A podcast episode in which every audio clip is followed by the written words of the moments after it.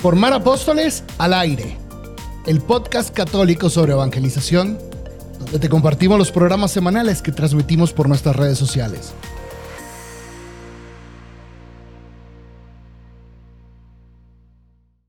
Pues si le parece, presentamos a nuestras invitadas del día de hoy. ¿Cómo ve? Claro que sí. Vamos entonces aquí a presentar. Ya están a Tessy, a Marifer, que nos están, ellas son hermanas, pero están en diferentes lugares, por eso no, no las tenemos así, este... Juntitas. Juntitas. ¿Cómo están ustedes? Hola, mucho gusto, muy contentos de estar aquí a pesar de todas las prisas y las cuestiones de la vida, ¿verdad? Exactamente. Tessy llegó aquí ahorita rayando. Oigan, pues bienvenidas otra vez. Hola Tessy, a ti no te habíamos visto ahorita, pero qué Gracias. que estás aquí con nosotros.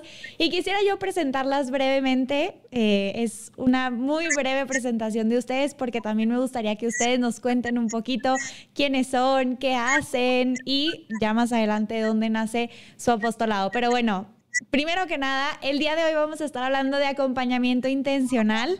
Es algo que Tess y Marifer llevan haciendo ya durante un tiempo y bueno, les vamos a rascar ahí para que nos cuenten cómo le hacen, cómo le han hecho y que nos cuenten historias de cómo les ha funcionado esto. Entonces, bueno, les presento ahora sí a Marifer y a Tessy. ellas son cofundadoras de CW Ministerium, que es el apostolado que, del cual están encargadas las dos. Marifer es discípula misionera de Jesús, su mamá es Esther y su papá es José Antonio. Y además de ser hermana de Tessy, pues tiene un hermano que se llama José María. Y además Marifer es fan de San Francisco de Asís. Ya nos contarás por qué, Marifer. es amante de los animales y es ingeniera. Y Tessy es virgen consagrada. También es hija de Esther y de José Antonio. Es hermana de Marifer, obviamente, y de José María. Y ella es licenciada en biología y estudiante de teología del cuerpo y amante de la naturaleza. Entonces, pues bienvenidas, oigan. Ahora sí, si alguna de las dos, bueno, más bien las dos. Las invitamos a que las dos nos cuenten un poquito más de ustedes, eh, su historia, de dónde son, a qué se dedican actualmente, si se dedican profesionalmente a la evangelización. Cuéntenos un poquito. ¿Quién quiere comenzar? A ver. La mayor, dice María. yo. Ok, la mayor. Vale, vale. Este, sí, soy bióloga, em, no me dedico de momento a, la biología, aunque sigue siendo una pasión mía muy fuerte.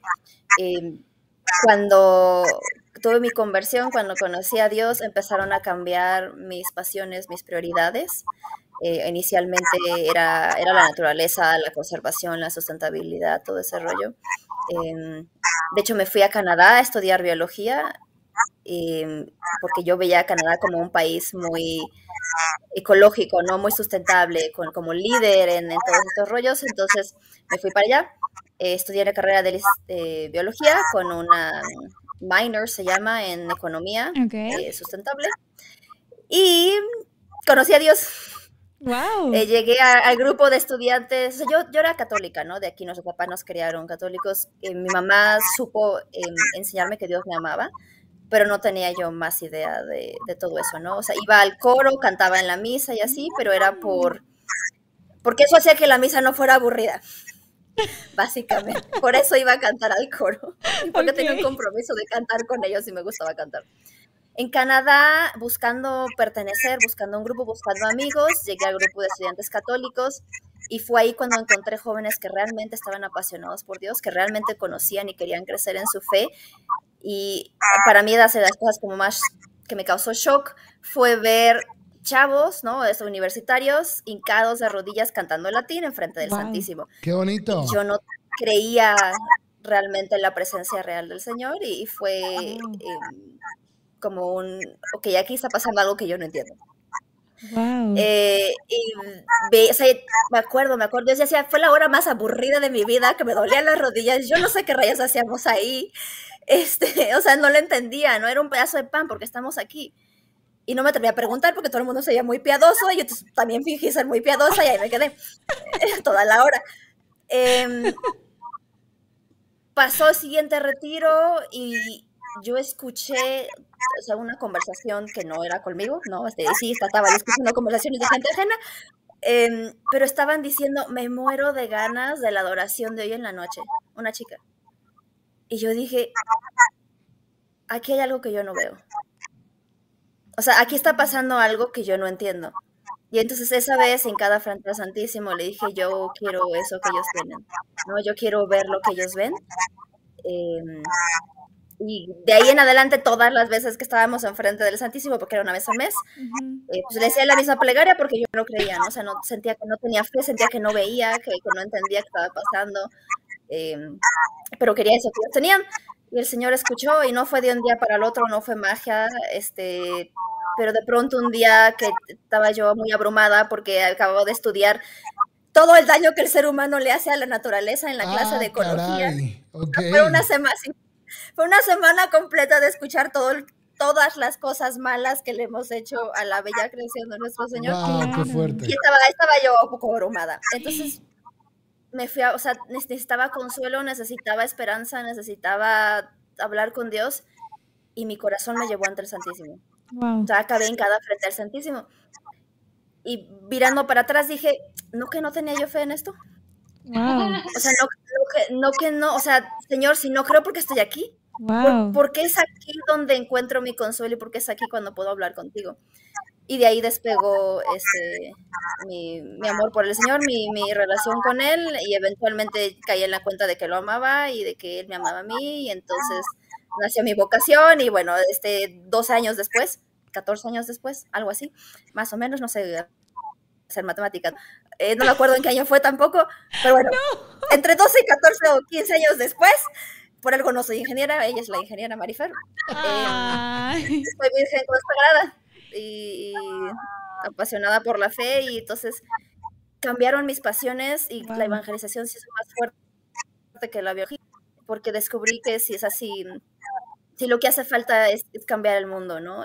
Y el único que tiene la capacidad para hacer eso es, Dios en los corazones de los seres humanos. O sea, yo no puedo cambiar a la gente, no puedo convencerla de que se preocupe por otros, de que se preocupe por el medio ambiente. El que cambia corazones es él. Es él. Y entonces me convierte en misionera. Oye, qué, increíble. ¿Y, y por qué tuviste, eh, tú este, naciste y tuviste una, una, formación de fe y la perdiste? ¿O nunca realmente tuviste una, una buena formación de fe, un encuentro con Cristo y por eso pues no, no estabas tan cerca de Él? ¿Cómo fue en tu caso? Y luego Marifer nos va a contar. Yo estoy preparando mi respuesta. Ah, bien, tú escucha ya porque luego te toca a ti. Sí, sí. Em, yo crecí sabiendo que Dios me amaba. O sea, Dios era papá Dios. Cuando le oraba era empezada con querido papá Dios. Ok. Em, crecí pensando que él se preocupaba por las cosas más mundanas de mi existencia, que, que le importaba, ¿no? Que me veía.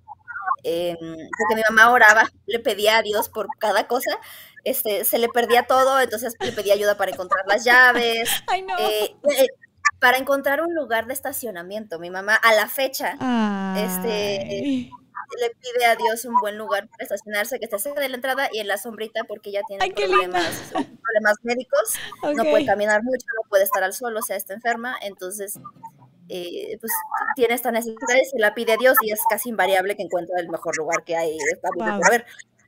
Entonces, con ese testimonio, ¿no? Crecí creyendo en Dios si realmente le importaba y que no había nada tan pequeño que yo pudiera pedirle. Okay. Eh, y que podía acercarme a él y hablar con él de manera personal. Pero no había caído en la cuenta realmente lo mucho que me ama. O sea, no, no, no entendía qué había hecho Cristo por mí. Qué fuerte. Y entonces, por ejemplo, hasta que algún día, hasta que un día llegas y, te casa el caballo como San Pablo, ¿no? Sí, hasta que recé la coronilla, hasta que oré la coronilla de la Divina Misericordia, por primera vez que la conocí y las palabras de la coronilla me hicieron así, espérame tantito, a ver. Wow. o sea, yo te entrego el alma, el cuerpo, la divinidad de mis amados Señor Jesucristo, bla, bla, bla, y a cambio tú me das mi salvación y la del mundo entero. Justo. Así de sencillo, perdón. Yo creía que tenía que ser buena y hacer todas estas cosas y portarme muy bien y ir a misa todos los domingos y la lista de litanías de currículum este, vital, ¿no? De, de un CV espiritual. Y no, no, eso no era lo que hacía falta, era, hacía falta, o sea, aceptar su redención, ¿no? Aceptar su sacrificio, agradecerlo. Eh, y sí, ahí, ahí, ahí fue cuando cuando realmente despegó mi, mi relación con él, ¿no? encontrar al Santísimo, pues también fue. Wow. Sí, qué bonita historia. Oye, y una pregunta, yo no conozco mucho, la verdad, eh, como que qué es lo que hacen las vírgenes consagradas, cómo viven, trabajan 100% para la evangelización o tienen otros apostolados, no sé si nos pudieras contar tantito. Sí, brevemente, eh, encuentro dos analogías, ¿ok? Para las vírgenes consagradas, para explicarlas. Una es, somos monjitas freelance. Ah, buenísimo, me encantó eso. y la otra es, así como hay sacerdotes de órdenes religiosas, pero también hay diocesanos. Sí. Así hay consagradas y religiosas, claro. pero también las hay diocesanas. Las vírgenes consagradas somos diocesanas. Ok, perfecto, perfecto. ¿Y tú te dedicas, o sea, estás en una, en una parroquia, en una diócesis? Estoy en la diócesis de la Ciudad de México, la arquidiócesis primera de la Ciudad de México. Em, pero es, es, como mi territorio, ¿no? Y en parroquias, pues tengo bastantes. Este, está en la que voy los domingos, en la que voy entre semana, en la que presto servicio, en la que... ¡Ay, qué bonito! Bien. Sí, y como, como, como carisma, las vírgenes consagradas, el único carisma es ser esposa de Cristo. Qué bonito. ¿no? Imagen de la esposa, de la iglesia esposa de Cristo. Ese es el carisma. De ahí, eso, cómo lo vives en tu vida diaria, en el trabajo, en la oficina, en la cocina, con la familia, en el supermercado. Este, en todos lados. Ajá, en todos lados. Es, es llevar la responsabilidad uh, de Cristo al mundo. Wow. Qué bonita Qué bonito. vocación. No sé si los que nos están escuchando han alguna vez podido encontrarse con una virgen consagrada. Aquí está Tesi y este, pónganos por ahí en, en, los comentarios a ver qué experiencia han tenido y tal, o si tienen alguna pregunta también que hacerle de su estilo de vida. Sí. Este, porque, eh, porque pues creo que es una experiencia muy bonita. Y ahorita vamos a pasar con Marifer, pero antes creo, Tesi, que se está escuchando por ahí como algún televisor o algo por ahí atrás. Sí, este. ¿No tiene nada? ¿No? ¿O es Marifer? Bueno, este. No. Es el perro que quiera entrar. No, es. bueno, esperemos de que son. Es como si fuera una llamada de teléfono, está raro. Es como el eco, ¿no? A lo mejor el eco que se está haciendo del, de los audios. Bueno, Marifer, y cuéntanos de ti. ¿Cómo, o sea, cómo llegaste tú a ser una evangelizadora apasionada y esto nos sirve de preparación para que nos hablen ahora del acompañamiento intencional, 2 Timoteo 2.2 y de, tenemos muchas preguntas que hacer. Oigan, sí. Pero venga, Marifer, dale. Nada más como último comentario de mi hermana, o sobre mi hermana, tenemos la broma de que tiene que hacerse su tarjeta de presentación que en la parte de atrás explique que es una virgen consagrada, porque sí, es un, es un gran misterio. Y para muchos hombres también como que no cuadra, o sea, déjame en claro, mi hermana ya no se puede casar, ya está casada. Exacto. Exacto, exactamente, exacto. Muy bien.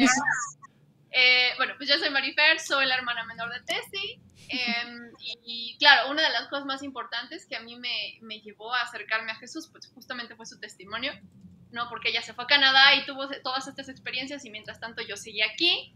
Em, a diferencia de ella, ay, ¿cómo, ¿cómo decirlo? O sea, yo creo que tenía la vaga idea de que Dios me amaba, pero no de manera personal, o sea, creo que era mm. más bien como Dios ama al mundo, ¿no? Dios ama al universo, los planetas y las estrellas y es un amor muy simbólico, realmente nada concreto, no, o incluso podríamos llegar a decir real, ¿no? Así como, ay, Dios te ama, suena bonito, pero no lo sentía, no lo tenía en mi vida.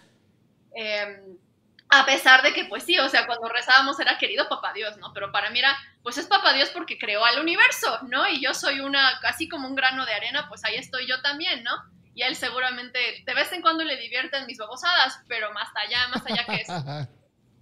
Em, entonces, o sea, yo crecí como con esa, sí, con, con, falta de, de, esa eh, formación. Creo que tenía conocimiento como muy eh, separado, o sea, desde chiquita me acuerdo que me cautivaba mucho en la parte de la misa, ¿no? La, consagración, o sea, me cautivaban mucho las palabras y casi casi hasta me las aprendí de memoria de chiquita, pero no, no entendía que, o sea, qué era real, ¿no? ¿Qué es lo que estaba pasando en ese momento? ¿Qué, qué significaba eso de que Dios, Dios daba su, su cuerpo y su alma por, pues, por nosotros y por el mundo entero? O sea, no, no, a mí no me cuadraba, era, ah, pues qué bonita historia, ¿no? Está padre. Eso, ni siquiera, no sé si tenía fe de que eso realmente hubiera pasado históricamente.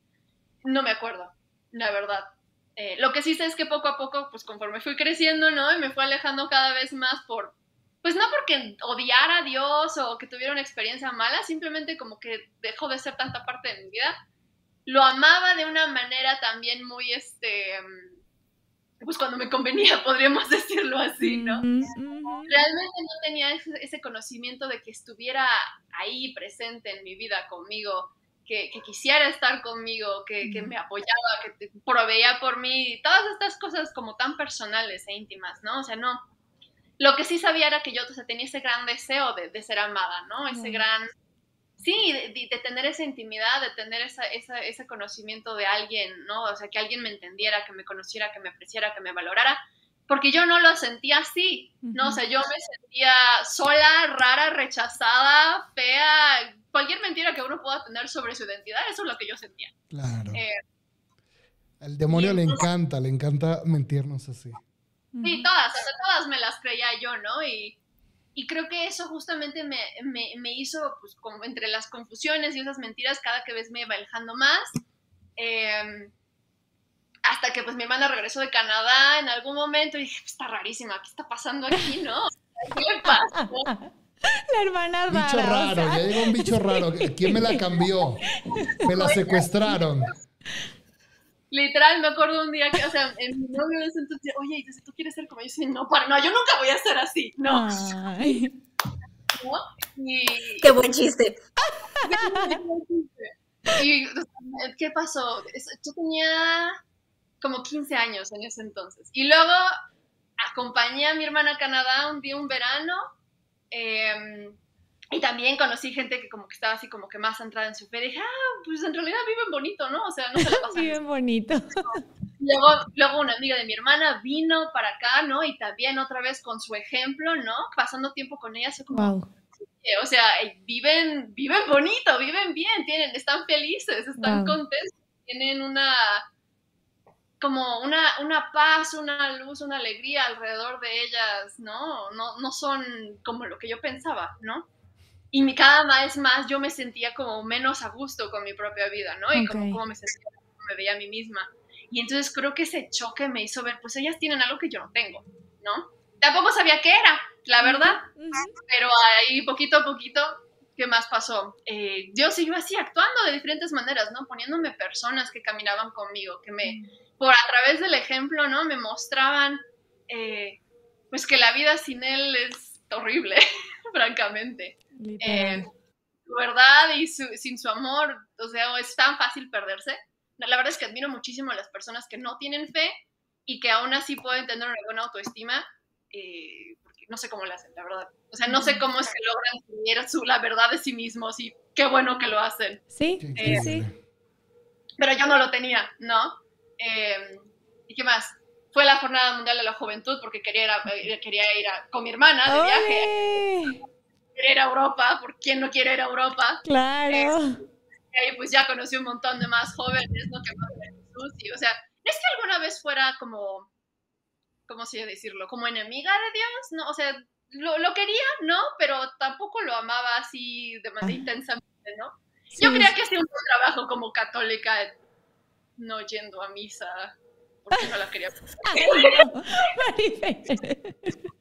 y orando para que me fuera bien en mis exámenes. Con eso yo creía que estaba bien. Obvio, obvio.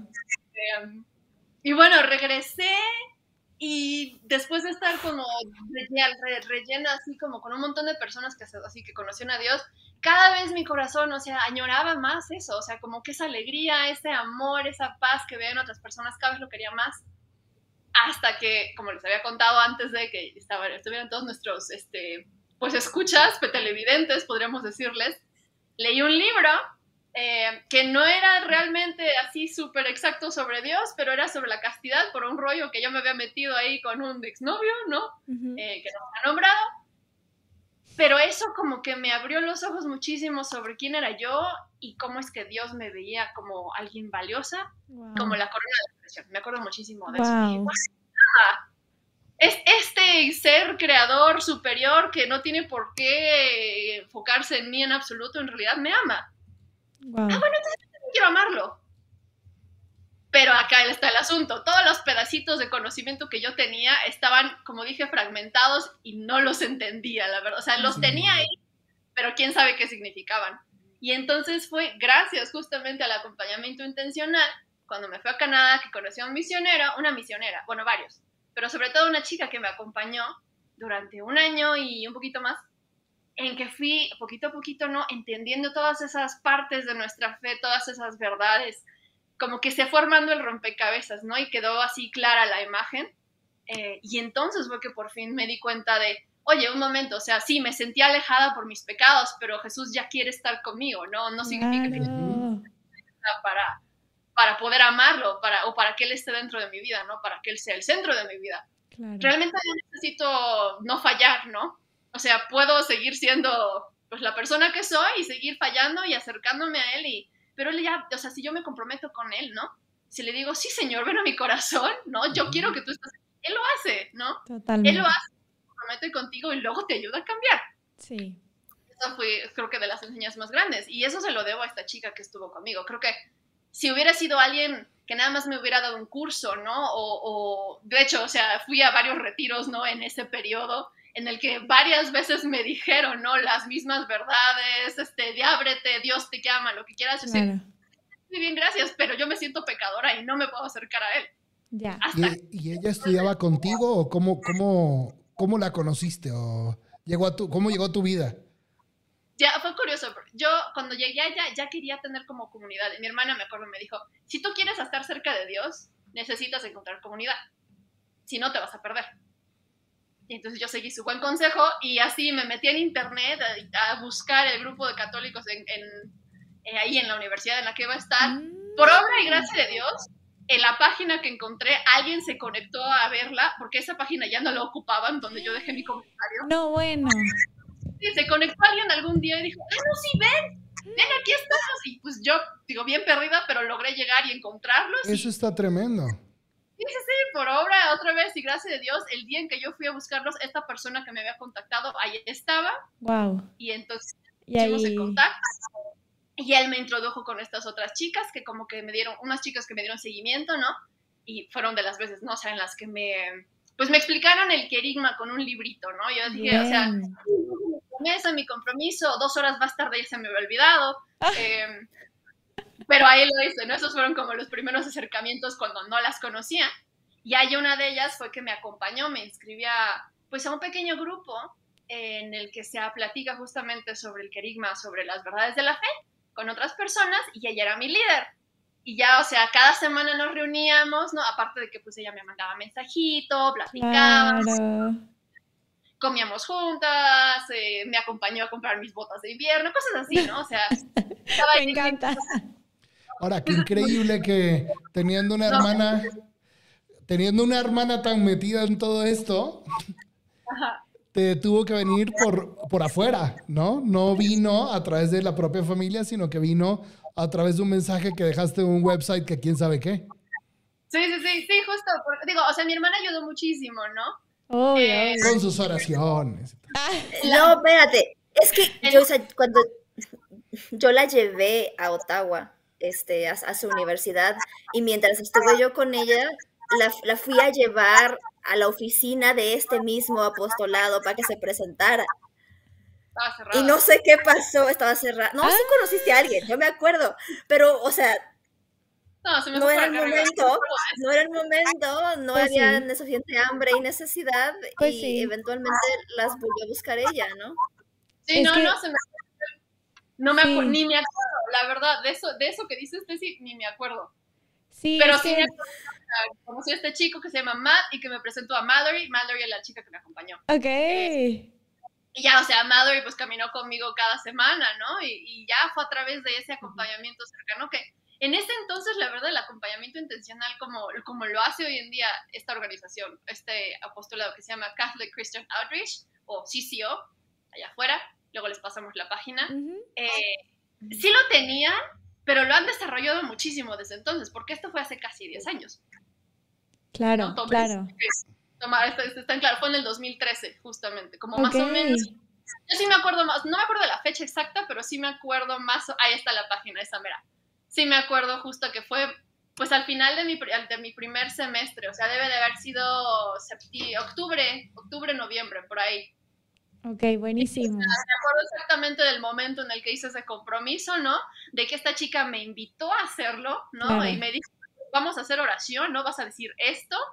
Eh, y de que me explicó ya para que quedara clarísimo todas esas verdades que yo tenía que entender para que pudiera vivir con Dios en mi vida. Qué increíble. Y es que saben que creo que, o sea, justo los tiempos de cada persona son perfectos y Dios los piensa y, y, cada persona tiene su tiempo, ¿no? Y Marifer, pues bueno, ya que estás hablando un poquito de esto del acompañamiento intencional, que tú eres hoy esta evangelizadora apasionada gracias a este acompañamiento intencional. Cuéntenos ahora sí, ¿qué es el acompañamiento intencional? ¿De qué se trata? ¿Qué es lo que uno tiene que hacer? Y eh, ahorita, pues, igual iremos haciendo otras preguntas, pero empecemos por ahí. ¿Qué es el acompañamiento intencional? Bueno, creo que la mejor manera de, hablar de él es, o sea, como que dividirlo, ¿no? O sea, ¿qué es acompañamiento y luego por qué intencional? Ok. A ver. Entonces, yo puedo hablar de qué es acompañamiento y te sí dice por qué intencional. Va. A ver. Para mí, lo más bonito fue, porque cuando, cuando hablamos del acompañamiento, luego decimos, ay, eh, pues obviamente los metes en un curso, ¿no? Y ya están, ¿no? Ya los estás acompañando. O sea, tenemos una vaga idea de que implica que estás ahí para la persona, pero no sabemos exactamente cómo realizarlo. Eh, y para mí lo más bonito de todo es ver cómo Jesús acompañaba, ¿no? Y sobre todo cuando te vas incluso a la raíz de la palabra de qué significa acompañar, en el latín, o sea, literal es compartir el pan. Wow. De eso, compartes el pan. Y entonces Jesús, pues compartía el pan con todo el mundo, ¿no? Incluso la gente se enojaba, ¿no? De por qué está comiendo con esos. Pues porque los está acompañando, ¿no? Claro. Está compartiendo su experiencia de vida con esta otra persona, ¿no? Y está justo literalmente, pues va él comparte y esas personas comparten y a través de ese intercambio, digamos, de, pues de personas, ¿no? O sea, de esa entrega, se da este crecimiento en la otra persona y también pues en Jesús de cierta medida, ¿no? Digo, no sabemos exactamente cómo, pero seguramente creció un poquito en virtud de alguna manera, ¿no? Eh, algunas otras cuestiones por ahí, ¿no? Pero sobre todo en la otra persona, ¿no? A quien acompañas de ahí viene, ¿no? En que tú estás compartiendo tu vida con esa persona de manera personal, ¿no? De manera, también puedes acompañar grupos, pero para que sea efectivo tiene otra vez que ser personal, ¿no? O sea, cada individuo, más que aquí la bola de personas. Eh, justamente lo mismo que pasa con Dios, ¿no? Con el amor personal de Dios, yo creía que su amor era general para todo el mundo, pero cuando enfermamente yo me comprometí fue cuando entendí que su amor era para mí, individual sí, para cada quien, o sea, nos ama a todos, pero individualmente. Y entonces nuestro acompañamiento así debe ser, individualmente para cada persona, tener una relación con cada persona. Creo que podemos empezar por ahí. Ok. Entonces, eso, es eso es acompañamiento, ¿no? de hecho, ¿sabes que A mí me llama mucho la atención de que eso pues es la metodología de Dios. Dios encarna para darnos un acompañamiento cercano, de tocarnos. Entonces, efectivamente, toda evangelización hoy tiene que proceder de este método de, sí, de emanuelización, ¿verdad? De, estar Dios con nosotros, el Emanuel, y que come contigo, que te enseña cómo perdonar, cuando se enoja, luego te explica que no hay que enojarse, este, pero es una persona súper humana que va contigo, así como te acompañó esta, esta amiga tuya que te fue llevando durante todo este tiempo, no solo para que entendieras el carisma, el, el querigma, sino para que lo hubieras vivido, ¿verdad, Marifer? Sí, exacto, eso es justo Dios con nosotros, ¿no? Y, y, es, se basa en que, o sea, no podemos esperar que una persona conozca el amor personal de Dios si no tenemos esa relación personal con ellos, ¿no? Saber que Dios es persona si ni siquiera lo ven en ti mismo, ¿no? O sea, si no los tratas como persona o si tú no te entregas como persona con ellos, ¿no? O sea, si quieres que ellos tengan una relación con Dios que no ven, ¿no? Tienen que tener una relación contigo que sí ven. Totalmente. Y entonces eso es básicamente el acompañamiento. Y ahora, Tessy, a ver, cuéntanos, ¿por qué intencional? Ok, el acompañamiento creo que hoy en día en la iglesia, tanto en encíclicas como por todos lados, lo hemos escuchado, ¿no? Hasta se nos sale por las orejas, pareciera, este, en, la iglesia. Em, pero ese acompañamiento no es nada más me paro al lado de la persona y parto pan con ellas y a ver a dónde rayos regamos, ¿no? O sea, acompañar a alguien, por ejemplo, cuando caminas, ¿no? Digamos, haciendo senderismo, o sea, puedes tener un destino, tienes algo, sabes dónde estás y sabes a dónde quieres ir. No es solamente dar vueltas a lo, eh, pues como mayate, ¿no? así, sin, saber a dónde vamos. Entonces, si queremos realmente ser efectivos en nuestro acompañamiento, tenemos que ser intencionales. Eso también es a modelo de Jesús. O sea, Jesús em, sí dio charlas y sermones a 500, 5 mil personas, ¿no? O más. O sea, sí, pero escogió a 12. Escogió a 12 y él muy intencionalmente los eligió. Y después dentro de esos dos escogió a tres. Sí. Y a ellos eran los que, los vente conmigo, fíjate cómo estoy haciendo yo las cosas. Y los manda, ¿no? Y después de que los manda, a ver cómo te fue cómo les fue y aprovecha la experiencia de cómo te fue para explicarles cosas nuevas. Y entonces es todo, todo en este caminar con alguien, pero con una meta bien clara en mente. O sea, Jesús sabía que querían que fueran sus apóstoles, sabía que querían que fundaran una iglesia. Las preguntas Jesús no se las hacía nada más porque sí. ¿No? O sea, les hacía preguntas bien específicas a ellos. Les explicaba cosas que no les explicaba al mundo en general. Sí y siempre con una visión de quién quería él que ellos fueran. Enseñándoles incluso a base del ejemplo, lavándoles los pies, ¿no? Etcétera. Em, y eso solo se da si convives pegada a la persona. Y las preguntas que Jesús les hacía no eran al azar, no era porque se le ocurrió en ese momento, seguro. No, sino, o sea, él tenía pues, la sabiduría de Dios, por ser Dios.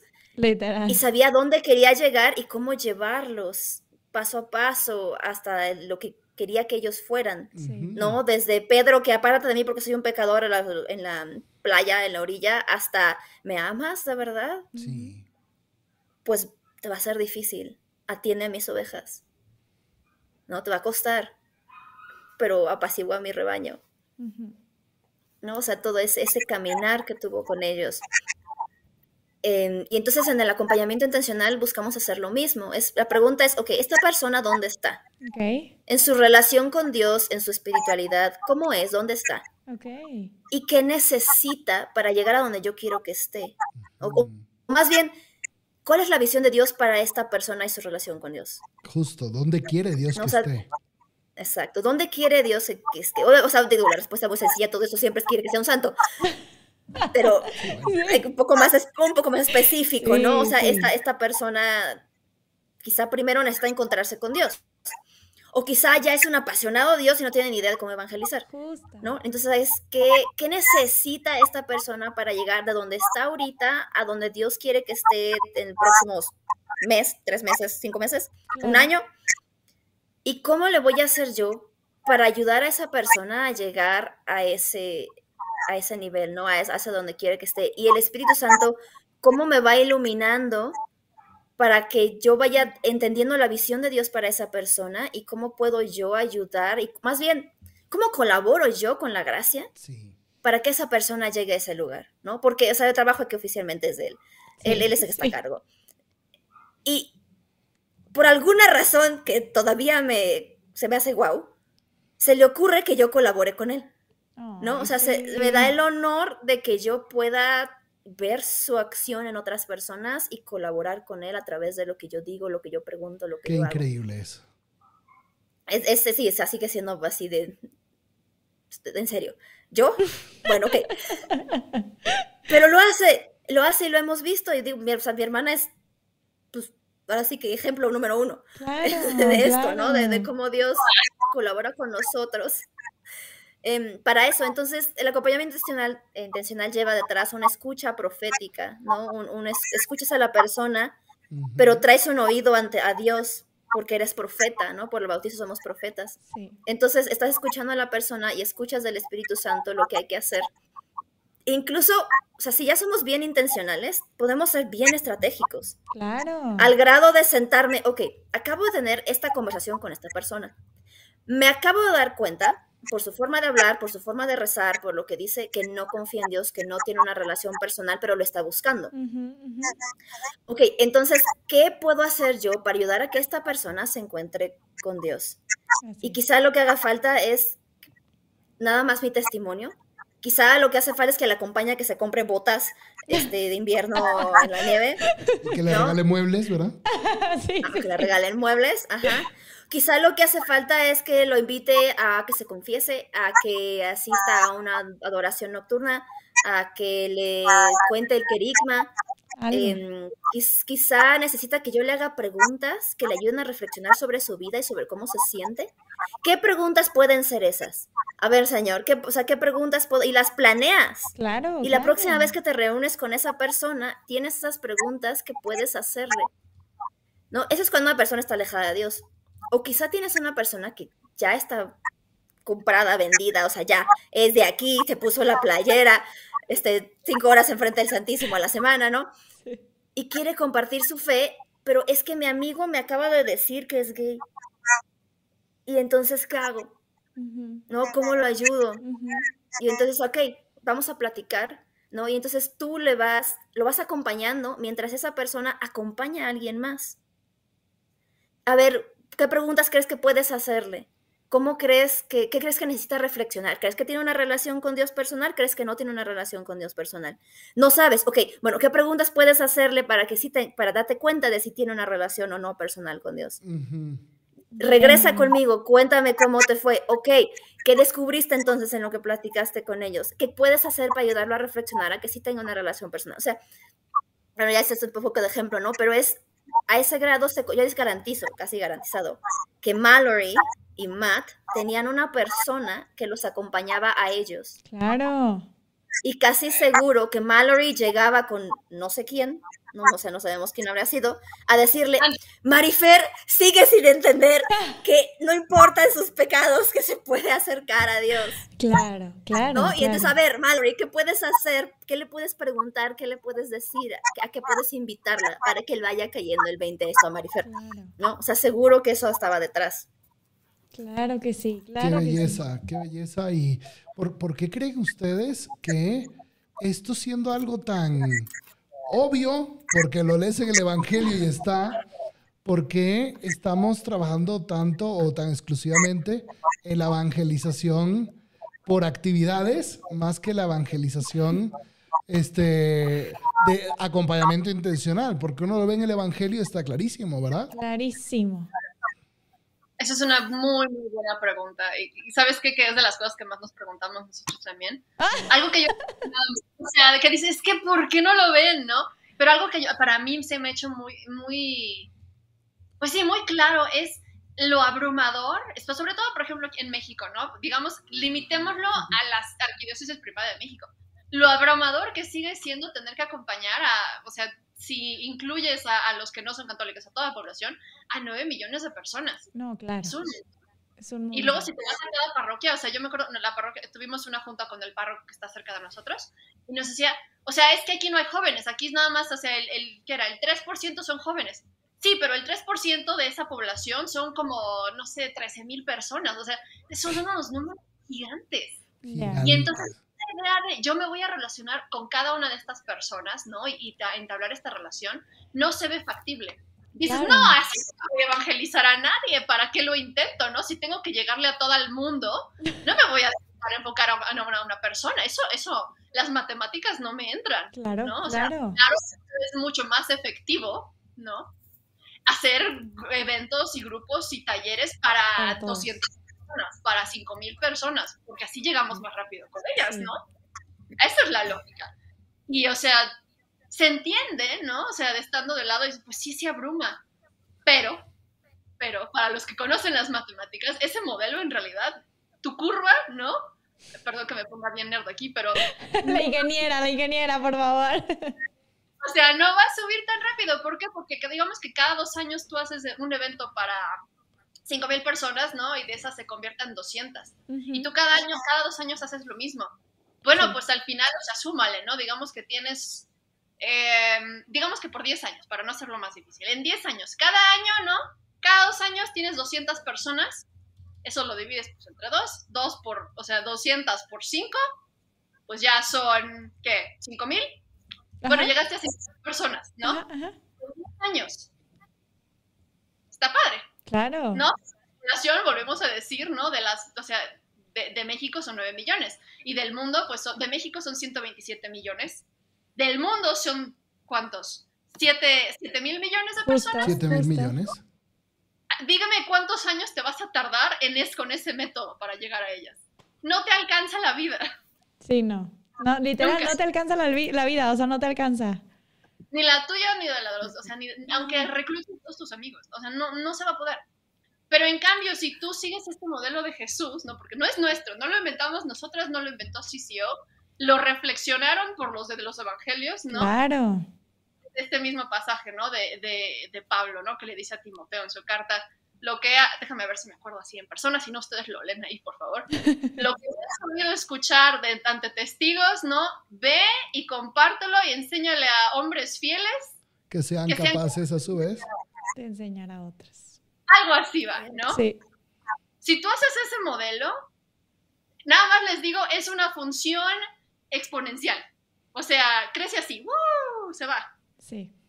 Se va porque tú empiezas contigo, pero luego tienes dos, y al final de dos años vas a tener tres personas, y después de eso vas a tener seis, y luego vas a tener nueve, y luego vas a tener, o sea, se va, cada vez vas a tener más personas capaces de evangelizar así bien. Y no solo de evangelizar, sino de enseñar a otros cómo enseñar a otros. Claro.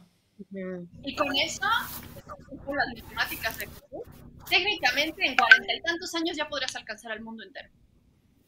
Bueno, como ustedes ven, ya Marifer nos ha metido aquí un negocio piramidal. Eh, pueden hacer su primer depósito, luego le ponemos los datos. Tenemos un libro, no, está, no es cierto. Eso. Entonces búscalo en internet.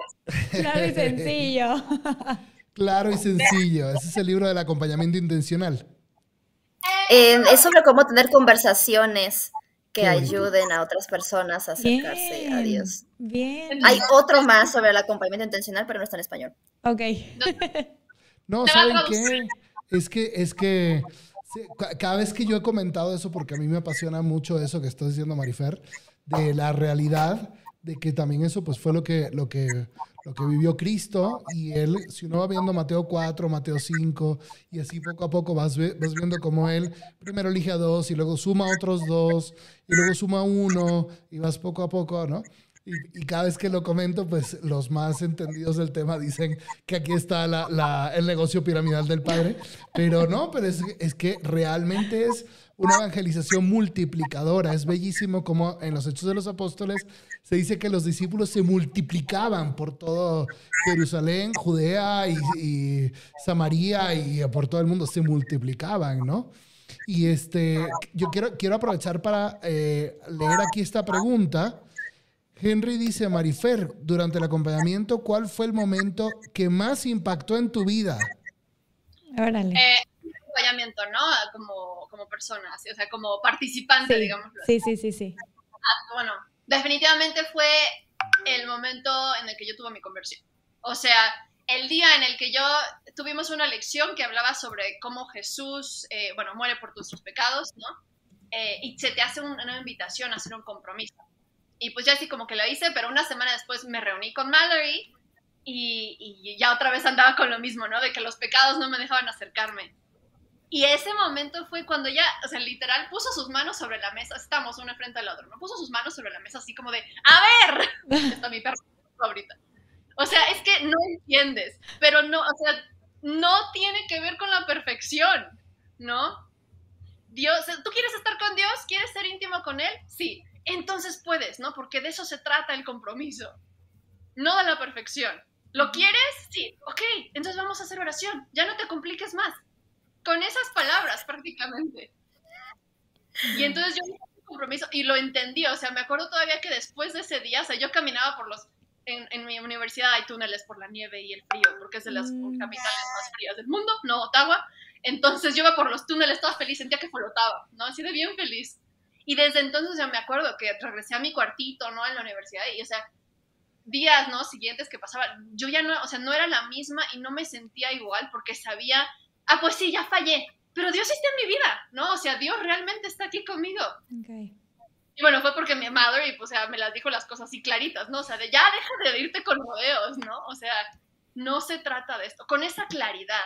Y sobre todo también con ese momento preciso que me dio para hacer ese compromiso, ¿no? No me dijo, ah, bueno, que pues ve ya esa oración tú sola, ¿no? O, ah, pues qué bueno, entonces ya sabes qué tienes que hacer. Y yo no, no sé. Como que me, dio los pasos, ¿no? Y, y, me dio ese espacio y me explicó como yo, o sea, de una manera en la que yo lo pudiera entender. Oye, es que Marifer, me encanta esto que estás diciendo. Digo, voy a hacer brevemente un paréntesis nada más para recordarles a todos los que nos están viendo que se suscriban, que le den like, que activen sus notificaciones para que estén todo el tiempo pendientes de estas conversaciones que estamos teniendo que valen muchísimo la pena y están siendo súper ricas. Y sobre esto que dices, o sea, como que justo yo me pongo a pensar y digo, es que a ver, o sea, si Jesucristo escogió a 12 y estuvo con ellos tres años, y híjole, apenas ahí hubo unos necios que apenas la libraron, como que, o sea, yo me ha pasado, una vez llegué con el padre en crisis de que es que es súper difícil evangelizar, ya no puedo, ya no quiero. Porque claro, implica tiempo, implica a lo mejor sentarte con esa persona que estás acompañando y decirle, hey, a ver, o sea, reacciona, ¿no? O sea, implica tiempo, implica escuchar, implica acompañar. Es literal entregar tu vida como buen pastor y estar ahí para esas personas. Y como que a veces yo pienso, ¿no? Es, es difícil, es difícil y por eso uno se tiene que formar y por eso ustedes tienen este apostolado que eh, para allá va mi siguiente pregunta, ¿no? ¿Qué es lo que ustedes... antes... Sí, di, di, di. Necesito conectarme a la luz porque si no se me va a morir mi computadora. Puedes seguir platicando, pero me voy a mover. Buenísimo, buenísimo. Nosotros nos quedamos aquí con Marifer, mira. No te preocupes, ándale, ahí está. Eh, justo como que eso, o sea, a veces uno se cansa, se desespera, no sabe a quién acudir para que le ayuden un poquito con esta misión del acompañamiento intencional, porque a lo mejor somos muy buenos para hacer eventos y muy buenos para hacer horas eucarísticas donde llegan miles de jóvenes, bueno, ya quisiera, ¿verdad? Pero el punto es, a veces es difícil y a veces uno se cansa y le cuesta. Y existen estos apostolados, como el que tienen Marifer y Tesi, que tienen herramientas como CCO, o sea, como muchos que existen. Y entonces, eh, ahí a ver si el padre puede igual poner la página de ellas para que, la ah, conozcan. Pero ahora sí cuéntenos un poquito, Marifer, ¿qué es lo que hacen ustedes en concreto en CW Ministerium? Bueno, esos son los recursos que se tradujeron de CCO, ¿correcto? Si los quieren comentar ah, para, para que sepamos de qué se trata. Como para claro, CCO es como nuestro hermano mayor, ¿no? Como la, la, nuestro padrino, la página madre, ¿no? El, el, apostolado madre del cual nos surgió la idea, ¿no? Que nos apoya, nos acompaña. Eh, no trabajamos para ellos, ¿no? Eh, ¿no? Que quede claro que, o sea, amamos a CCO, ¿no? Y, y los apoyamos muchísimo y creemos en sus métodos pero no trabajamos para ellos. ¿no? Ok, Sí, tenemos que dejar las cosas claras, ¿no? Porque no alguien diga, oye, mi hermano y yo digamos algo que no les parezca a alguien y la bola se vaya contra sí, sí o no. Para, apoyan, pero nosotros somos responsables de nuestro propio postulado. Buenísimo. Las únicas culpables son ustedes dos. Ah, sí. Y entonces tienen ahora sí CW Ministerium Exactamente. Que si ustedes se meten a su página, de hecho ahí van a ver unas palabras en latín que ahorita nos van a contar de qué se trata. Ahí está. Case verbum veit ministerium. Cuéntanos, Marifer. Bueno, em, sí. Casa verbum veit ministerium. Ahorita la página que están enseñando está en inglés, pero si ustedes le pican en traducir, pues ya se traduce en español, ¿no? Está en ambos este, lenguajes. Eh, la hicimos pues un poco internacional porque justamente no, no, nos queremos limitar como a una región o incluso a un idioma. Eh, el, lo que dice en latín significa el ministerio de, em, bueno, el ministerio que lleva el verbo a la casa. Ok. Eh, ¿No? nuestro logo es un barquito, un velero con una, con una, estrellita que significa esperanza, ¿no? La esperanza de llegar al cielo. Wow. Eh, y de lo que estabas diciendo, ¿no? De que es difícil y que nos, o sea, nos sentimos solos a veces, justamente es porque no hay estas, eh, ¿cómo decirlo? Estas cadenas de acompañamiento, ¿no? O sea, si tú estás acompañando a alguien, a fuerza tiene que haber alguien que te acompañe a ti. Claro. Estamos diciendo ahorita, ¿no? A nosotras tenemos nuestro apostolado, pero sí, sí o nos acompaña, porque se da cuenta que si nos deja solas, pues entonces justamente están fallando ellos mismos, ¿no? En su método, ¿no? Em, eso. Y entonces nosotras tenemos este deseo justamente de traer el acompañamiento, ¿no? De, a través de este acompañamiento intencional, eh, poder pues caminar con las personas, formar comunidad eh, que sea realmente vibrante, ¿no? O sea, una comunidad en la que tú te sientas en casa, realmente, ¿no? De ahí viene, de llevar el verbo a la casa, pues estamos intentando que Jesús llegue a ti, ¿no? Que Jesús llegue a tu casa, que Jesús llegue a tu comunidad. Em, y que tú en esta comunidad experimentes su amor, experimentes su paz, este, experimentes lo que tú necesitas para, para vivir plenamente. O sea, para realmente tener, no solamente vivir el Evangelio como de, ay, pues tengo mil problemas, no, este, tengo ansiedad, depresión, salud mental, ya estoy con Dios, entonces eso me ayuda, pero tengo todos estos rollos en mi casa, ¿no? No me llevo con mi familia. Hombre, o sea, Dios no quiere que tú nada más estés con Él, ¿no? También quiere que tengas esta vida plena en cada área de tu vida. Claro. Claro. La intencional lo, lo, lo aplicamos justamente a no solo que tengas esta relación con Dios, sino que tú como persona en este acompañamiento puedas florecer, ¿no? Y ya de plano sentirte pleno en tu vida y además, ¿no?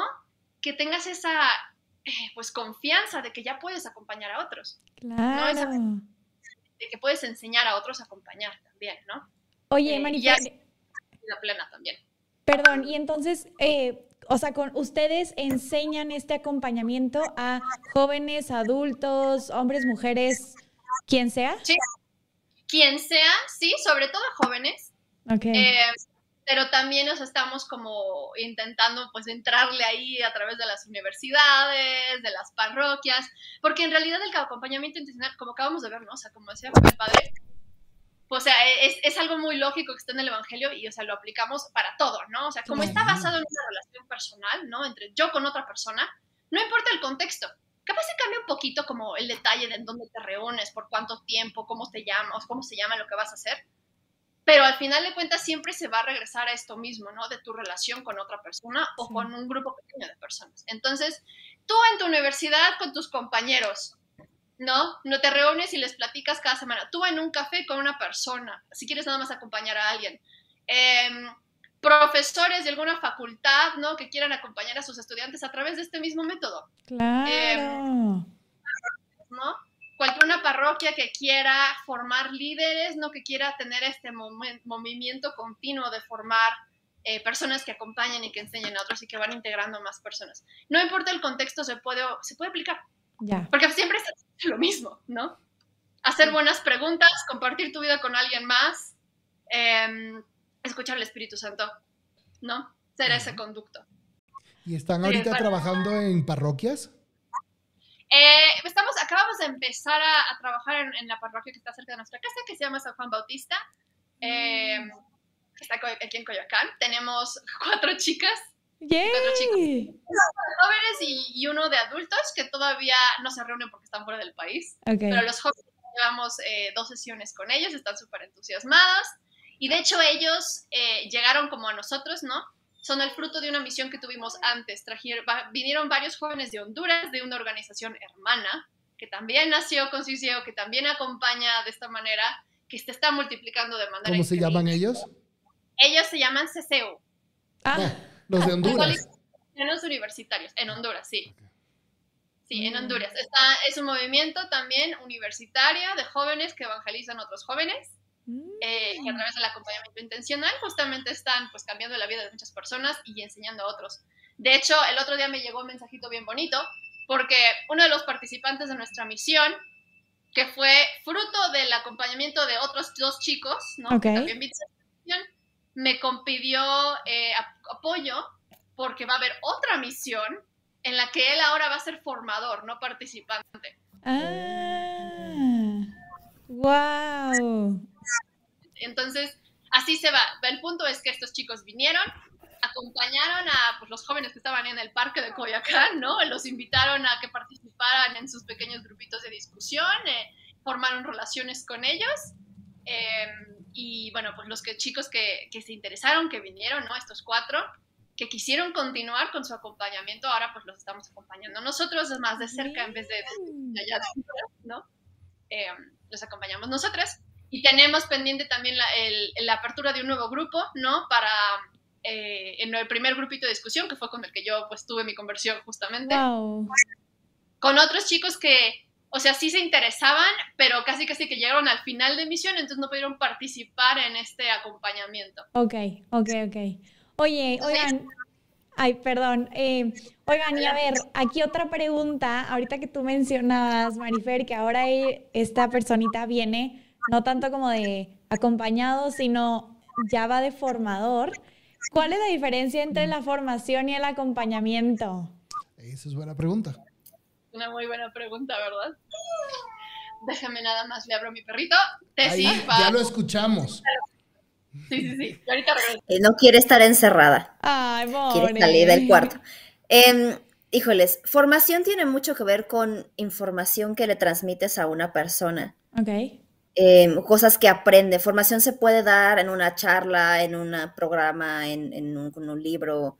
Em, puedes ir formando a una persona. El acompañamiento va más allá de la formación. ¿no? El, acompañamiento se fija realmente. O sea, yo puedo darle formación a 500 personas en un webinario. ¿No? Eso es formación. Eso puede ser formación. No puedo acompañar a 500 personas en un webinario. Claro. Claro. ¿No? O sea, porque no es personal. Y lo, lo, el acompañamiento involucra una formación, o sea, dentro del acompañamiento le incluyes una formación, o puedes utilizar la formación como el contexto en el cual acompañas a alguien, ¿no? O sea, si tú das una formación a 10 personas y dentro de ese grupo de 10 personas o 20 personas eh, tienes la intención y el tiempo de conversar un poquito con cada una, de platicar, etcétera, hacerles preguntas específicas para esa persona, em, darle seguimiento a sus preguntas, etcétera. Entonces esto también puede ser acompañamiento, ¿no? Pero el acompañamiento va más allá de la formación y busca hacer que la formación sea como, eres como un sastre. A ver. ¿no? O sea, este, persona que tengo enfrente de mí, ¿no? No, o sea, puede que tenga yo un modelo precortado, ¿no? Unos moldes ya hechos, un maniquí. Eh, y si no te mido y veo cuáles son tus gustos y te pregunto, a ver, ¿qué quieres tú en tu ropa? Claro. Y, cómo es tu cuerpo, cómo funciona. Claro. Te va a quedar, pues, pues, a medias. O no te va a quedar ni para nada. O no te va a gustar si te queda. Pero si yo me siento, ok, esa, ok, los, los pantalones de esta manera, porque si no, no son pantalones, ¿no? No, esa, es la formación. Pero si me siento a medirte, si me siento a preguntar qué te gusta, todos esos detalles, puedo hacer que eso que se llama pantalón te quede a ti bien según tus necesidades, según tus gustos, según lo que te hace falta, ¿no? Sí. Eh, ese sería como una diferencia, una analogía para la diferencia entre acompañamiento y formación. Y eh, tenemos, como ya platicaba Marifer, ¿no? O sea, vemos el llamado de Jesús, ¿no? En, vayan a todo el mundo y hagan discípulos de naciones. Y, decimos, de, está mucha gente en el mundo. Somos demasiados. Sí. Y entonces es, ah, pues sentamos a los 500 y les damos una charla. Este, y así tratamos de llegar más rápido, ¿no? Y no es quiere decir que no funcionen, y no quiere decir que la formación no sea buena, y tampoco quiere decir que no hagan falta esas charlas. No, no, claro. Pero lo que quiere decir es que podemos ir mucho más allá con el acompañamiento, ¿no? O sea, puedes, puede ser más profundo y incluso para gente que está muy alejada, no, no, no, no vas a lograr que se acerquen a una charla de 500 personas, o sea, no les va a interesar la charla de las sábanas santa a una persona que satea. Bueno, no creo, no sé qué es así. Entonces las suyas. Sí, eso sí. No, pero o sea, no está tan fácil. En cambio, si tú tienes un amigo y te pones a platicar con él y te vas a tomar un café y le vas haciendo preguntas y le permites que te haga preguntas y en vez de satisfacer sus necesidades, una respuesta apologética gigante y te pones a discutir, a pelear, más le haces más preguntas le respondes sus preguntas con preguntas. Sí. O tomas cosas que parecen ser puertas cerradas, pero te das cuenta que te abre una ventana, ¿no? Y entonces te metes por la ventana porque ya te cerró la puerta, pero pues hay una ventana abierta. Claro. Este, y empiezas a mover cosas dentro del corazón o hacer preguntas que permiten que se abra a que Jesús le mueva cosas dentro del corazón. ¿no? Ese ya es el acompañamiento, ¿no? Y entonces puedes llegar incluso a con la que nunca llegarías con la formación. Sí, sí, 100%. es complementario, no es que o hago preguntas o doy formación, no, la, la catequesis en la iglesia te lleva a la madurez de la fe pero hay un momento inicial en donde necesito yo más escuchar que hablar, ¿no? Y así, yo creo que el ejemplo perfecto es el de Cristo con la samaritana, ¿no crees? Sí. Sí, y sobre todo esto que dice Tessy, o sea, de que la, o sea, los discípulos hacen discípulos. O sea, mi amigo me puede hacer discípulo, mi papá me puede hacer discípulo cuando hay una relación personal. Y luego nosotros hemos hablado mucho de que tú replicas lo que eres. ¿No? O sea, cuando tú estás acompañando a alguien para que se convierta en discípulo de Cristo o que llegue al donde tenga que llegar según lo que Dios te ha pedido, tú vas o sea, esa persona se va a convertir un poco en lo que tú eres. Entonces también como que tiene que haber eh, mucha madurez espiritual en ti, mucha coherencia de vida, que esa persona puede ir contigo otra vez a comprar las botas de invierno y que vea cómo le hablas a la gente, cómo gastas tu dinero. O sea, en la manera en la que gastas tu dinero también estás haciendo discípulo al otro. Entonces, qué bonito y recalco esto, ¿no? O sea, e, es personal, persona a persona, intencional y, pues sí, como en lo íntimo de las relaciones personales también. Y eh, quisiera hacerles otra pregunta que por ahí hace rato Marifer hablaba de esto de la, de, como de la multiplicación en generaciones, ¿no? ¿Cómo o qué es esta mentalidad de la siguiente generación? Bueno, como dicen, ¿no? O sea, tienes esta idea de que va a van a venir otras personas después de ti, ¿no? Normalmente creo que cuando acompañamos a alguien, o sea, nuestro enfoque es, es que yo quiero que esta persona conozca a Jesús. Ajá obviamente, ¿no? O sea, queremos que conozcan a Jesús y queremos que lo amen. Em, pero creo que muchas veces se nos va el avión en que esta persona en algún momento va a poder acompañar a otros, ¿no? O sea, en que esta persona, por ejemplo, em, yo en mi segundo o tercer año de universidad acompañé a dos chicas. Una se llamaba y otra se llamaba. Ay, se me fue su nombre, qué pena. bueno, esta chica, em, que ahorita me viene su nombre, ellas dos, o sea, llegaron y pues como que conocían a Jesús y yo estaba así enfocadísima, ¿no? Que quería que ellas conocieran a Jesús de manera personal, ¿no? Conocieran el querigma. Bueno, pues eventualmente, o sea, sí tuvieron su compromiso y hasta ahí llegó mi acompañamiento con ellas por cuestiones de tiempo, de Dios, lo que fuera. Pero otras dos personas tomaron, digamos, la batuta en acompañarlas, ¿no? Y yo me fui a de Canadá, pasó tiempo, regresé y cuando regresé de visita conocí a la persona que había eh, sido alcanzada por otra chica, que había sido alcanzada por esta chica que yo acompañé, ¿no? ¡Wow! ¡Qué increíble! Precioso, bellísimo. O sea, yo decía, wow, o sea, creciste un montón, ¿no? O sea, mira todo el... Yo, puse así mi mini granito de arena, ¿no? De, con mi con mini contribución. Pero ¿qué pasaría si cada vez que nosotros acompañamos a alguien, tenemos esto en mente, ¿no? De no te estoy acompañando a ti solo por ti, sino por las personas a las que tú vas a llegar. Claro. Y las personas que ellas van a llegar, ni siquiera como tus, tus hijos, ¿no? Tus nietos espirituales, podríamos decirles así. Si tenemos eso en mente, oye, o sea, en primera te da muchísimo más aliento el decir, pues sí, estoy acompañando solamente a dos personas y parece que me doy de tumbos con ellas y que no voy a ningún lado. Pero no solamente es por esas dos almas o esas dos personas, es por todas las demás que ellas fueran todo ese potencial que ellas tienen a través del Espíritu Santo, ¿no? Que yo no convertido a nadie y nunca lo haré, siempre es Dios. Y a ver, ¿y ustedes cuántos, cuántas personas una persona puede acompañar em, de una manera muy, o sea, de una manera cómoda? Una persona que trabaja que, o que estudia en la universidad, que tiene mil cosas que hacer, puede decir, bueno, yo voy a acompañar a 40 personas. O, ¿cómo, o, o ustedes cómo lo ven? Dos. ¿Dos al año ¿O dos al mes o dos? Dos cada dos años. Dos cada dos años.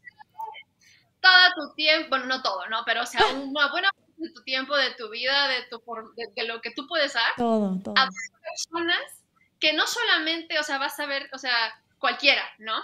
O sea, como Jesús, que tenemos esta, esta, esta estrategia de que vamos a llegar a, a, muchos, nos vamos a enfocar en esos dos que le vemos más potencial. Ok. Porque estamos pensando en la futura generación, ¿no?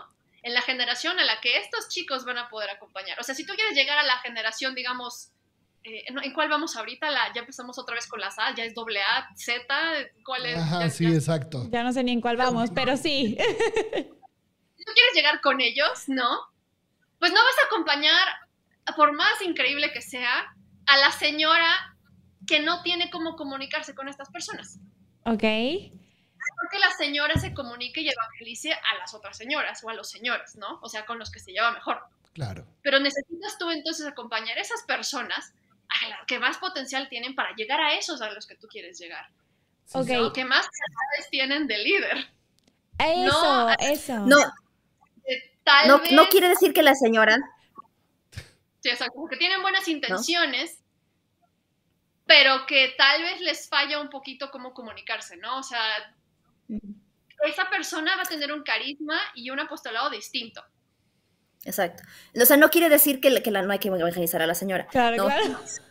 no pero o sea, la pregunta es, ¿a, dónde quieres ir? ¿no? O sea, ¿a quién quieres llegar? ¿Cuál es tu prioridad ahorita? El Espíritu Santo, dentro de tu carisma, ¿cuál es tu vocación? O sea, ¿llegar hacia quién? No, si, si es hacia los jóvenes, te hace, te hace falta otros jóvenes, porque el joven evangeliza al joven. O sea, la evangelización siempre se da a pares. Así es. ¿no? O sea, tiene una tendencia a escuchar mejor a su igual, a su prójimo. Eh, y te lo digo incluso en cosas que no tienen nada que ver con la, con la religión. Mi papá es médico em, y lo, o sea, las compañías de equipos médicos o de farmacéuticas se acercan con médicos para pedirles que sean ellos los que hablen con otros médicos. Porque si llega el ingeniero en farmacéutica, no lo van a pelar. Claro, claro, claro. Le van a hacer mucho más caso al otro médico que le dice, oye, esto a mí me funciona. ¿No? Entonces, o sea, si funciona en eso, funciona más en la fe. Claro. Porque ahí ya no solo estás tú vendiendo cosas, sino está el Espíritu Santo detrás. Sí. Buscando cambiar corazones, ¿no? Entonces, si tú, apostolado, o sea, si, si tú cariz, corazón arde por la evangelización de las personas de la tercera edad, porque ya se van a morir y no conocen a Cristo. Vas a buscar evangelizar a las personas de la tercera edad que sí conocen a Cristo para que ellas puedan ir a platicar con esas otras personas, ¿no? Y así creamos este red, esa pirámide que nos quería vender el padre hace rato. Em, Literal. Sí. Pero si lo que buscas, y en la Quirosis Primera de México, los jóvenes son una prioridad porque eso es lo que estableció también, y el Plan Global Pastoral de México también establece la prioridad de los jóvenes, entonces hay que ir con jóvenes, ¿no? De joven a joven, o si, el, si otra prioridad del Plan Global Pastoral son los pobres, entonces que el pobre evangelice al pobre, ¿no? O sea, es el, chiste ir eh, buscando por dónde quieres ir, por eso es intencional, ¿no? Regresamos al, al asunto. Em, y o sea, si ya tienes, si tienes mucho tiempo, ¿no? En, tus manos, creo que el máximo que se recomendaría de manera intensa serían seis. Ok, ok, ok. ¿No? Pero eso ya requiere una persona que tiene el tiempo para seis personas se compren botas. Sí, sí, digamos que dedicado a tiempo completo, ¿no? O sea, una persona dedicada al acompañamiento intencional de tiempo completo podría acompañar a seis personas intencionalmente. No cabe, no cabe duda. Porque tienes que compartir vida, ¿no? Claro. Tienes que compartir vida. el Evangelio no son ideas, son cómo manejo, cómo elijo los productos en el supermercado, cómo, cómo hablo con mis amistades. Cómo voy a mi clase de ejercicio y llevo al padre a caminar al parque. Eso, cómo, todas esas cosas. Entonces, este, sí, o sea, si no, si no tenemos este, esa, ese tiempo para vivir con el otro, sea, Jesucristo acampó con sus apóstoles, eh, les enseñó a pescar, les enseñó a hacer la fogata en la noche. Entonces estuvo mucho tiempo con ellos, ¿no? Nosotros no nos vamos, no podemos decirles vente a vivir con, con nosotros. Tres añitos. No, tres años, pero no, o sea, que ahorita fuera, ¿verdad? Que vente a vivir conmigo. Y por eso es que también se hace tanto en los campamentos de verano, creo yo. En un campamento, esas dos, tres semanas puedes convivir intensamente con otra persona. Lo ideal sería que fuera mucho más tiempo, ¿verdad? Pero si tú pudieras optimizar esos, esos tiempos enseñándoles acompañamiento intencional, imagínate lo que podría suceder, ¿no creen? Sí. Sí, y yo nada más agregaría algo a lo que decía Marifer, de, o sea, pensar en gente que tiene potencial, también preguntarle a Dios, o sea, Señor, ¿a quiénes quieres que este año yo acompañe de manera intencional? Porque a lo mejor mis ojos humanos no ven el potencial que tiene el corazón de esa persona, pero Dios lo sabe todo. Y Dios sabe que a lo mejor el día de mañana esa persona se va a ir a un colegio o a una prepa o a una universidad y va a tener ahí cómo multiplicarse. Entonces, es como que siempre preguntarle a Dios también. Claro, porque en ese momento tú estás haciendo los años, nosotras, porque definitivamente, o sea, a mí me pasó literal, de que dije, ah, pues estas personas fueron las que llegaron, ¿no? Estas personas son las que voy a acompañar y, Señor, pues creo que sí esas son. Y después, o sea, el Señor quita y el Señor da. Y cuando el Señor dijo, otro acompañamiento, pues a una, o sea, lamentablemente falleció su papá, ¿no? Y entonces hasta ahí se acabó este, ese tipo de acompañamiento tan intenso. Obviamente seguimos siendo amigas y ahí estoy para ella, mm. pero ella, o sea, ya no estaba dispuesta, no tenía esa, esa, apertura en ese momento para poder seguir su acompañamiento como lo estaba porque tenía que pasar su duelo. Y la otra estaba abrumada por completo en trabajos y tareas y, en fin, y hasta ahí llegó, ni modo, ¿no? El Señor te dice cuándo empiezas, cuándo acabas y quién sigue. siempre. Sobre todo si tú le preguntas, ¿no? O sea, él siempre te va a decir, ah, pues yo, o sea, yo te escogí a ti, ¿no? No lo escogiste tú, yo te escogí a ti y escogí a ellos. Sí. Y si es lo necesario que tú acompañes a esta persona hasta este fin de semana, ¿no? Es por este momentito y que solamente le compartas el perigma, ok. Pero si es que camines con ella mucho más, pues bueno, ¿no? O sea, él espera tu respuesta para que también lo hagas. Sí. Y qué bonito eso, Marifer, porque es tener el corazón de buen pastor. El buen pastor conoce a cada oveja por su nombre, la abeja entiende, eh, reconoce su voz por todo el tiempo que estuvieron juntos, se va cuando está perdida. Entonces es regalarle a, muchas almas el ser el, ser el pastor tuyo y que luego tu oveja te conviertas en pastor, como decía San Juan Bosco. Bueno, pues eso es una maravilla, ¿no creen? Claro, sí, por supuesto. Y también incluso, ay, permítanme, El perro quiere al gato y el gato no quiere al perro. Eh, también es esa docilidad, ¿no? De poder decir, hasta aquí llegó, o no, tengo que, tengo que acompañar más, ¿no? O sea, llegan momentos en los que tienes que, dice, decimos, bendecir y soltar, y otros en los que por más que se sienta uno que se está alejando esa persona, dices, no, no la voy a soltar porque que ahí me quede. No, aunque parece que está perdidísima, que no quiere, que no le quiere seguir, ahí voy a estar yo porque sí, no, no es el momento de soltar, ¿no? Porque el Señor no me lo ha pedido. Sobre todo, como decíamos, la misión, o sea, es de él, no nosotros. Nosotros pues somos sus colaboradores, ¿no? Sus agentes. Pero si lo quieres hacer tú, eh, temo decirte que no va a funcionar. No va a funcionar. Sí. Oye, y una, una pregunta ya, ya para ir cerrando.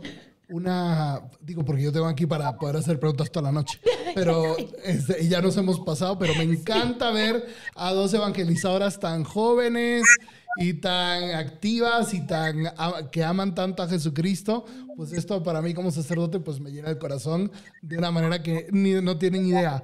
Si una persona, una parroquia, un grupo quiere em, organizar una actividad, pero que esa actividad, luego, después de esa actividad, haya un seguimiento, de manera que queden realmente muchas personas acompañadas intencionalmente. ¿Yo qué tengo que asegurar en esta actividad? Porque hemos dicho que no se tienen que cerrar las actividades. Entonces, las actividades van a seguir porque son necesarias, ¿no? Jesucristo le daba de comer a cinco mil personas, se sentaba en el monte y las bienaventuranzas y el discurso de la montaña, muchísimas personas.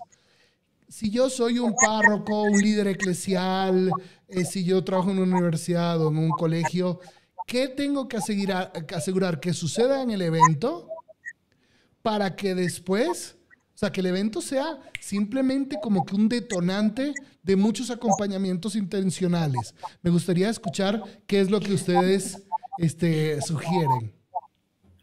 ¿Quién quiere? Te puedo dar Pero te, doy dos, respuestas en base a la experiencia. Este, la primera es, cuando yo fui por primera vez al evento que hizo CCO en Canadá, se llama Rise Up, una vez al año, tienen un evento, contrario a lo que hemos estado platicando hasta ahorita, bueno, no contrario, pero complementario. Okay, Tienen un evento de 2.000 personas, ¿no? De, de 1.500 personas, este, según la ciudad de la extenden, de 900. Claro. Y dan charlas. Este es, de hecho, durante el año nuevo es este, este 29, 30, 31 y primero en la mañana, ¿no? Y, y, siguen el patrón del querigma porque son bien intencionales. Esto es primero Dios te ama, ¿no? Em, el problema del pecado, eh, Cristo te perdona, eh, compromete y ahora ves si tú vas a ser misionero. ¿No? O sea, siguen este patrón. Bueno. Pero dentro del evento hay una hora en la que nos, nos pedían, yo fui misionera con ellos, nos pedían a todos que estuviéramos en el área de la conferencia, o sea, que bajáramos de cuartos, que regresáramos de comer y que estuviéramos ahí donde estaban los jóvenes. Mm. Y que crearas momentos, ya sea porque te sentaste a comer con ellos en el desayuno, porque estaban parados en la misma fila de para ir al baño, porque se quedaron atorados en el elevador o porque estaban, este, no sé, inserte usted aquí momento en el que uno pueda platicar con alguien. El que sea. Búscatelos, créalos en, en, en no, realmente en lo que fuera. se paran los dos enfrente de una mesa a ver panfletos, ¿no? O sea, lo que sea. Y ahí le preguntas, ¿cómo está el evento para ti? ¿Cómo ha sido? ¿Qué está haciendo Jesús en tu corazón durante estos dos días? Y después, ¿qué puedes hacer para que eso que Él ha ido haciendo en ti siga? Wow. ¿No? O sea, ahí, en esa, el elevador, empiezas a hacerle preguntas que invitan a la persona a platicar contigo, escuchas realmente, y en base a no, pues es que no sé qué está haciendo conmigo, me siento muy contenta, ay, qué padre que estás muy contenta, ¿por qué crees que estás muy contenta? ¿Te sientes tú una persona contenta normalmente o es diferente este momento de ahorita? No, es que este siento, los veo a ustedes muy felices. ¿A qué crees que se deba que estamos todos muy felices? ¿No? O sea, empiezas a hacerle preguntas que invitan a la persona a reflexionar y abrirse a la gracia de Dios. Y puede que esa persona, entre las 2.000 que asistieron al evento, platicaste con ella 10 minutos en esos tres días. Pero en esos tres días ya lo acompañaste, porque tuviste la oportunidad de platicar, escuchar y reforzar, o sea, escuchar lo que él, Dios está haciendo en su vida. Descubres, qué está haciendo Dios en esa persona y lo refuerzas. Ese es el chiste. Escuchar, hacerlos platicar, reflexionar, que te cuenten y después refuerzas lo que Dios está haciendo ahí o, veas rendijas o grietas a través de las cuales pueda entrar la gracia de Dios. Y si no volviste a platicar con esa persona, ya fue ese acompañamiento, esos 10 minutos ya lo fueron. Esa es una. Otra compañía, otra experiencia. No, es quien explica esto. Eso es en un evento gigante. Yo fui ministro de la Eucaristía. Iba antes de la pandemia, iba a hospitales a llevar la comunión. Y al principio yo iba a la comunión y decía, ah, pues ¿a qué vas al hospital? Yo voy al hospital con enfermos. Y luego me caí en cuenta que eso no es un evangelizador. ¿A qué voy al hospital? A evangelizar hacer, buscar que cada persona con la que yo platique tenga un encuentro con Cristo. Y ese encuentro se da a través de la comunión, porque ella es una persona conversa que conoce la comunión a través de la Eucaristía. Pero si es una persona que me responde que es atea, no le voy a decir que tenga usted buen día y que se recupere. Bye. Ya. ¿No? Más bien le voy a decir, oiga, ¿y usted por qué está aquí en el hospital? ¿Qué le pasó? ¿Cómo ha estado su día? ¿Cómo se va recuperando? ¿Qué le han dicho a los doctores? ¿Qué necesita? Se siente usted feliz, se siente triste, ¿no? O sea, empiezas a platicar con la persona. Y la experiencia que, le les quería contar es que me acerqué una vez, llevaba la comunión, me presentaba siempre, hola, mi nombre es Tessy, vengo de parte de la iglesia, vengo aquí a acompañar, a platicar, a escuchar, a hacerlos reír si se dejan y a traerles la comunión si son católicos si quieren comulgar.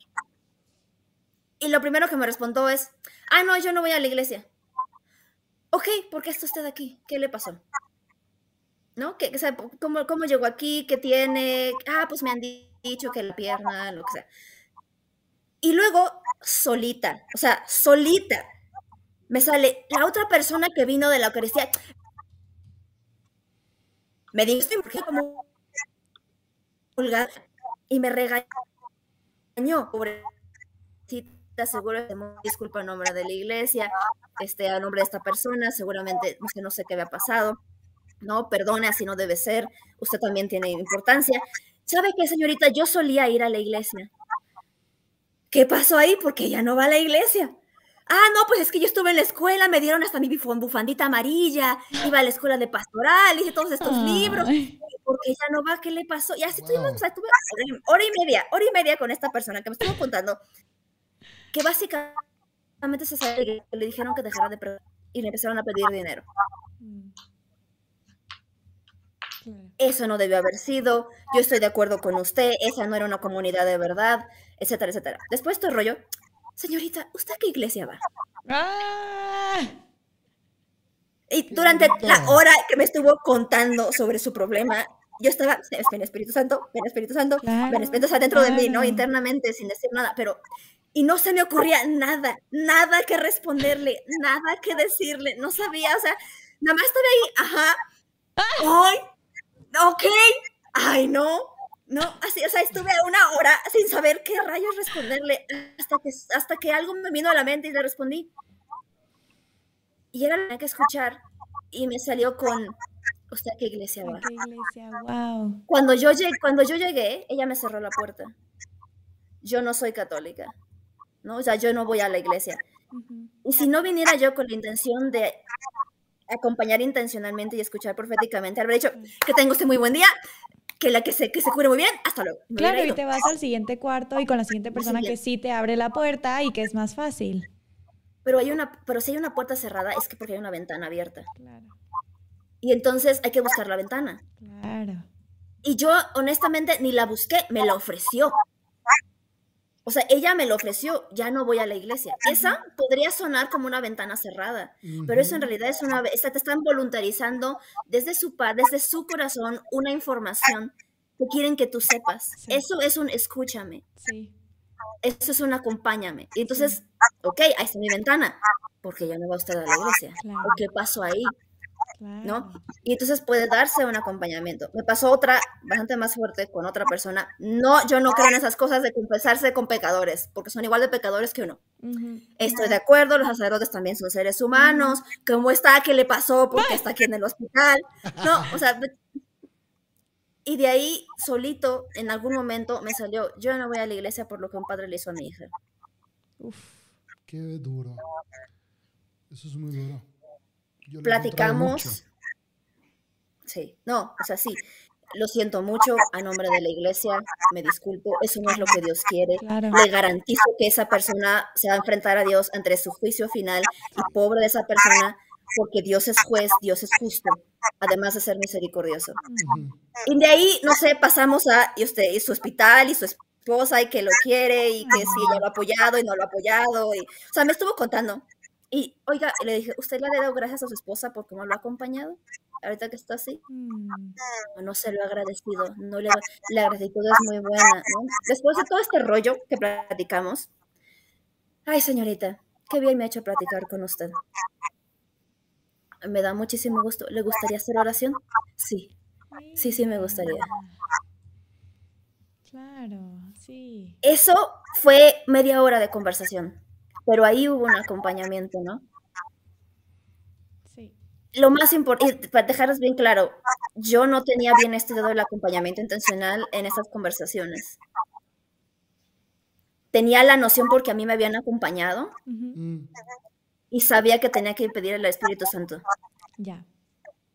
Y eso fue suficiente para que yo pudiera tener esas conversaciones con esta gente, ¿no? Eso, eso fue el acompañamiento. Entonces, en resumen, padre, la pregunta que hacía, ¿qué hago yo para que mi evento de ministros de la Eucaristía que van al hospital o mi evento con 500 jóvenes o mi asamblea pastoral parroquial o lo que usted guste, ¿cómo le hago para que se acompañe, intencional mi acompañamiento?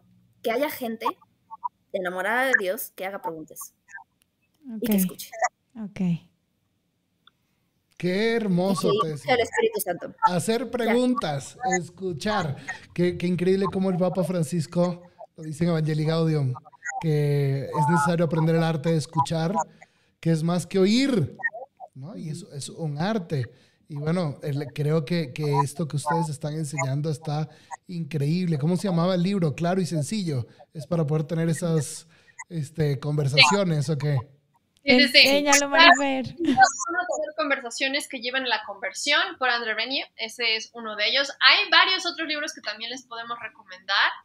Em, por ejemplo, hay uno que es por Sherry Weddell, mm. que se llama eh, Formando Discípulos Intencionales. Ese también es bueno como para ayudarte a saber dónde está esa persona en su relación con Dios, qué tan cercana o alejada está. Em, también eventualmente el libro sobre el acompañamiento intencional con ese nombre eh, estará traducido al español y en cuanto pase les mandamos la Por favor, sí.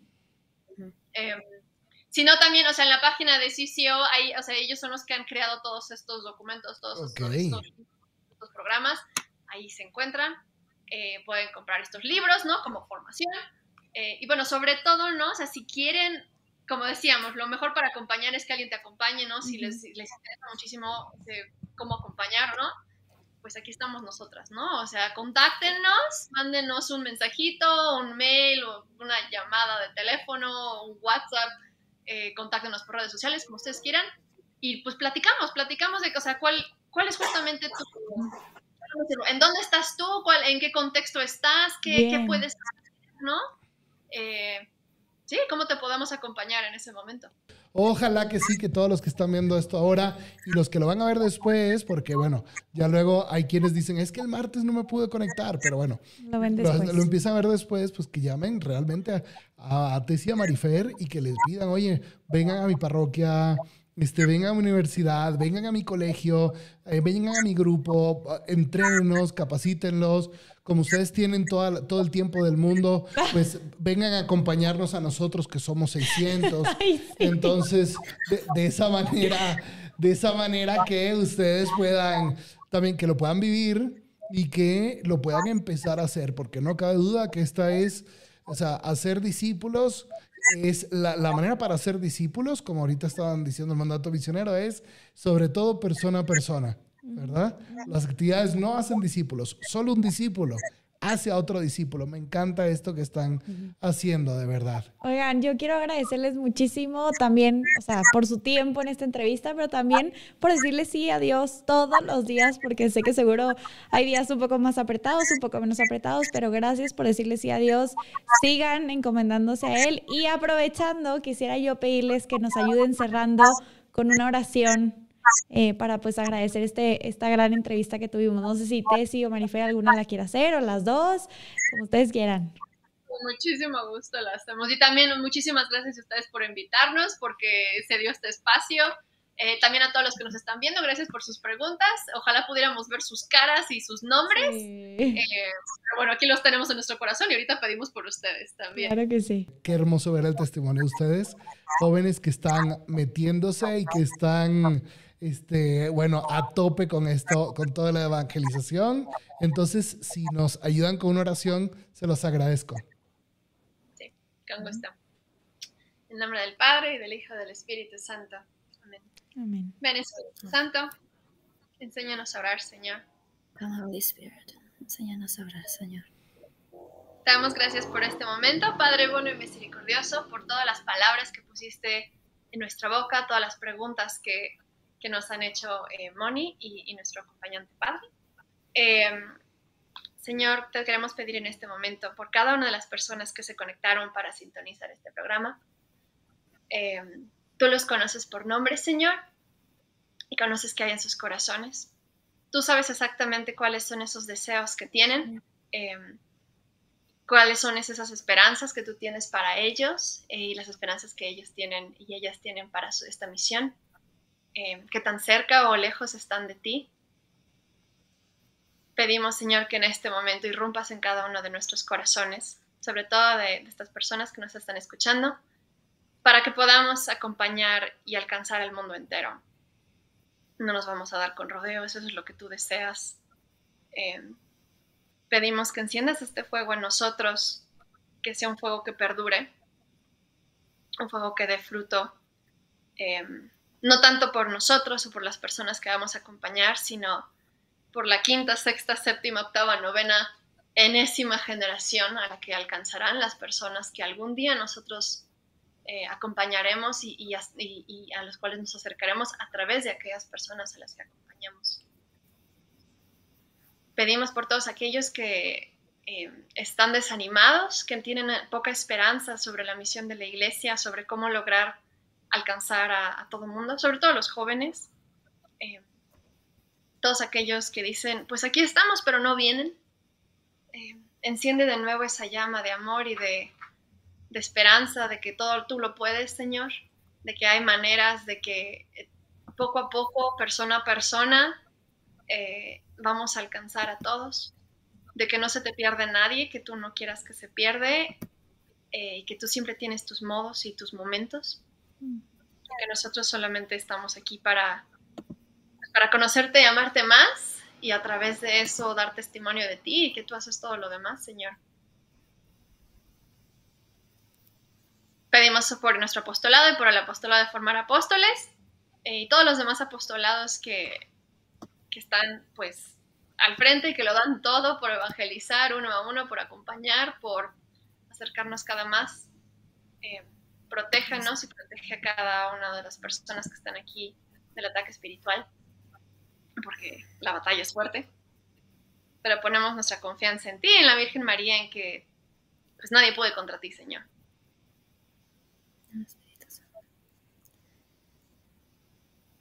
Y ponemos todas estas intenciones todos los enfermos de COVID, eh, todas las personas que están solas y que no te conocen.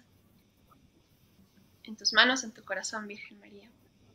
Y te decimos, Señor, gloria al Padre, al Hijo y al Espíritu Santo, como era en un principio, ahora y siempre. En principio, ahora y siempre, por los siglos de los siglos. Amén. Padre, el Hijo y el Espíritu Santo. Amén.